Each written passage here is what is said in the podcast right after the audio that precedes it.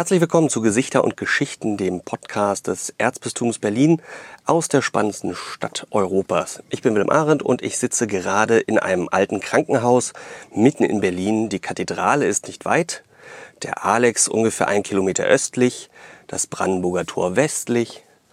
Natürlich bin ich hier nicht alleine. Mit mir ist zusammen Stefan Förner. Und Stefan Förner ist kein ganz normaler Mitarbeiter im erzbischöflichen Ordinariat. Sie sind das sagen ja so manche, dass ich kein Normaler bin. Äh, ich hoffe, die meinen es nicht falsch. Ich bin der Pressesprecher des Erzbistums Berlin und der Leiter der Abteilung Öffentlichkeitsarbeit, die sehr überschaubar ist. Wir sind insgesamt zwei Leute. Naja, was macht denn das erzbischöfliche Ordinariat? Das erzbischöfliche Ordinariat, gerne von vielen als Ordinat abgekürzt, wenn Sie es nicht richtig hinkriegen, ist die Verwaltung des Erzbistums Berlin. Wir versuchen hier all das hinzukriegen, was nicht jeder selber machen muss, nach dem alten katholischen Prinzip der Subsidiarität. Hilf anderen dazu, dass sie selber tun können, was sie selber tun und hilf ihnen da, das zu erledigen, was sie nicht selber tun können. Also Verwaltungsdinge, die ganzen Personalabwicklungen, der Haushalt des Bistums, diese ganzen Kirchensteuerverfahren. Äh, die katholischen Schulen werden von hier aus betreut, koordiniert, Konzepte erstellt. Äh, großer Teil Personal, habe ich schon gesagt, ähm, aber eben auch all das, was man sonst so braucht, eine Öffentlichkeitsarbeit, eine Pressestelle. Wir sind hier in dem Hörfunkstudio des Erzbistums Berlin, das gibt es hier auch. Hier werden Radiosendungen für die öffentlich-rechtlichen äh, Sender erstellt. Und wir versuchen jetzt auch Impulse zu geben, in dem Prozess, wo Glauben Raum gewinnt, mhm. äh, für die Gemeinden, dass sie das umsetzen können, was jetzt dran ist, sich neu als Kirche zu verstehen, sich neu zu orientieren, jeder an seinem Platz Kirche zu sein. Ja. Und nun setzen wir das Projekt Gesichter und Geschichten ein bisschen multimedialer auf und um. Vielleicht erzählen Sie auch noch mal, wie das Projekt entstanden ist. Gesichter und Geschichten ist entstanden aus der Überlegung, was man Kardinal Sterzinski zu seinem 75. Geburtstag schenken könnte. Wer Kardinal Sterzinski kennt, der weiß, dass er uns irgendwie so eine akademische Festschrift vermutlich mit Freuden um die Ohren gehauen hätte, dass er das für unpassend gehalten hätte. Mit dem damaligen Generalvikar Ronald Rother haben wir überlegt, vielleicht könnte man ihm nahebringen, eine Geschichte, die aus Geschichten besteht. Eine Bistumsgeschichte, die aus Gläubigen, aus Priestern, aus Laien, Gemeindereferenten, Küstern, äh, dem Pfarrer des Erzbischofs und so weiter besteht, die alle zusammen einen Aspekt dieses großen Erzbistums darstellen, dass man eben wie durch viele Facetten äh, sehen kann, was alles das Erzbistum Berlin sein kann und wie es sich zusammensetzt.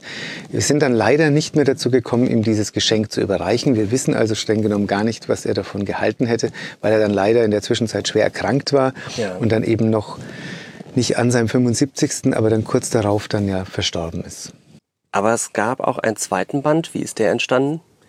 Das kam ganz gut an, das Buch. Dann haben wir es fortgesetzt und äh, dann hat es wiederum zeitlich mit einem gewissen Bedauern äh, äh, gepasst, dass wir sozusagen als letzten Beitrag in dem ersten Band hatten wir ein Interview mit Kardinal Stetzinski. Ja. Als letzten Beitrag in dem zweiten Band hatten wir eine Predigt von Kardinal Wölki, das leider gleichzeitig seine letzte Predigt in Berlin war. So haben wir so quasi zwei Abschnitte ja. der Bistumsgeschichte damit rund gemacht. Jetzt gucken wir, wie wir weiterkommen. Das Erzbistum Berlin ist das erste Bistum mit einem eigenen Podcast. Sind Sie darauf so ein bisschen stolz? Das haben Sie uns ja erst erzählt, dass wir die Ersten sind, die einen eigenen Podcast haben. Stolz soll man ja nicht sein, es ist eine der sieben Todsünden. Aber ähm, ich finde, es ist eine gute Ergänzung und Erweiterung dieses Projekts Gesichter und Geschichten, dass man eben Geschichten nicht nur schreiben kann, sondern dass man sie eben auch als mündliche Geschichte weiter erzählen kann, dass man Interviews eben auch anhören und nicht nur nachlesen kann. Und insofern freue ich mich schon sehr, dass das jetzt gelingt, sozusagen eine weitere Dimension zu erreichen. Irgendwann drehen wir dann auch Filme. Da sind wir schon mitten im Ausblick. Also es gab erst ein Buch, dann gab es ein zweites Buch, jetzt gibt es den Podcast und dann drehen wir Filme? Vielleicht machen wir auch erstmal aus dem, was jetzt entsteht, auch nochmal ein Buch. Äh, ja. Lesen ist geblieben. Auch wenn es neue Medien gibt, gibt es immer noch Leute, die Bücher in die Hand nehmen. Auch im und es soll auch so bleiben. Genau. Ähm, erzählen Sie uns auch noch ein bisschen was über das Bistum Berlin, das ja relativ groß ist. Und zwar reicht es von der Ostsee im Norden bis an den Spreewald in den Süden. Es ist noch nicht ganz so alt. Es ist 32 gegründet worden, richtig? 1930 wurde es gegründet. 1930 wurde 2005 haben wir zusammen mit diesem großartigen Weltjugendtag in Köln und vorher diesen Tag in den Bistümern quasi zeitgleich äh, das 75-jährige Jubiläum gefeiert. Ähm, ich gehe dann 2032 in Ruhestand, äh, sozusagen äh, kurz nach dem 100-jährigen Bestehen des Bistums. Das ist so meine biografischen Daten, die damit zusammenhängen. Ich lebe schon darauf hin. Ähm, das Erzbistum Berlin ist tatsächlich ein junges Bistum. Mhm. Äh, es ist, je nachdem, wie man sieht, ein großes und ein kleines Bistum. Äh, groß von der Fläche her, das zweitgrößte Flächenbistum äh, im, in Deutschland. Größer mhm. ist nur noch das Erzbistum Hamburg. Ah, ja. Daraus resultiert natürlich eine große Diaspora, eine sehr große Zerstreuung, gerade in den Weiten Vorpommerns, in den Weiten der Uckermark. Ja. Zusammen mit einer großen Konzentration von Gläubigen in der Hauptstadt und dem Speckgürtel, wie es immer so ein bisschen despektierlich heißt. Potsdam muss natürlich eigens erwähnt werden, die lassen sich nicht mit Speckgürtel irgendwie äh, abspeisen.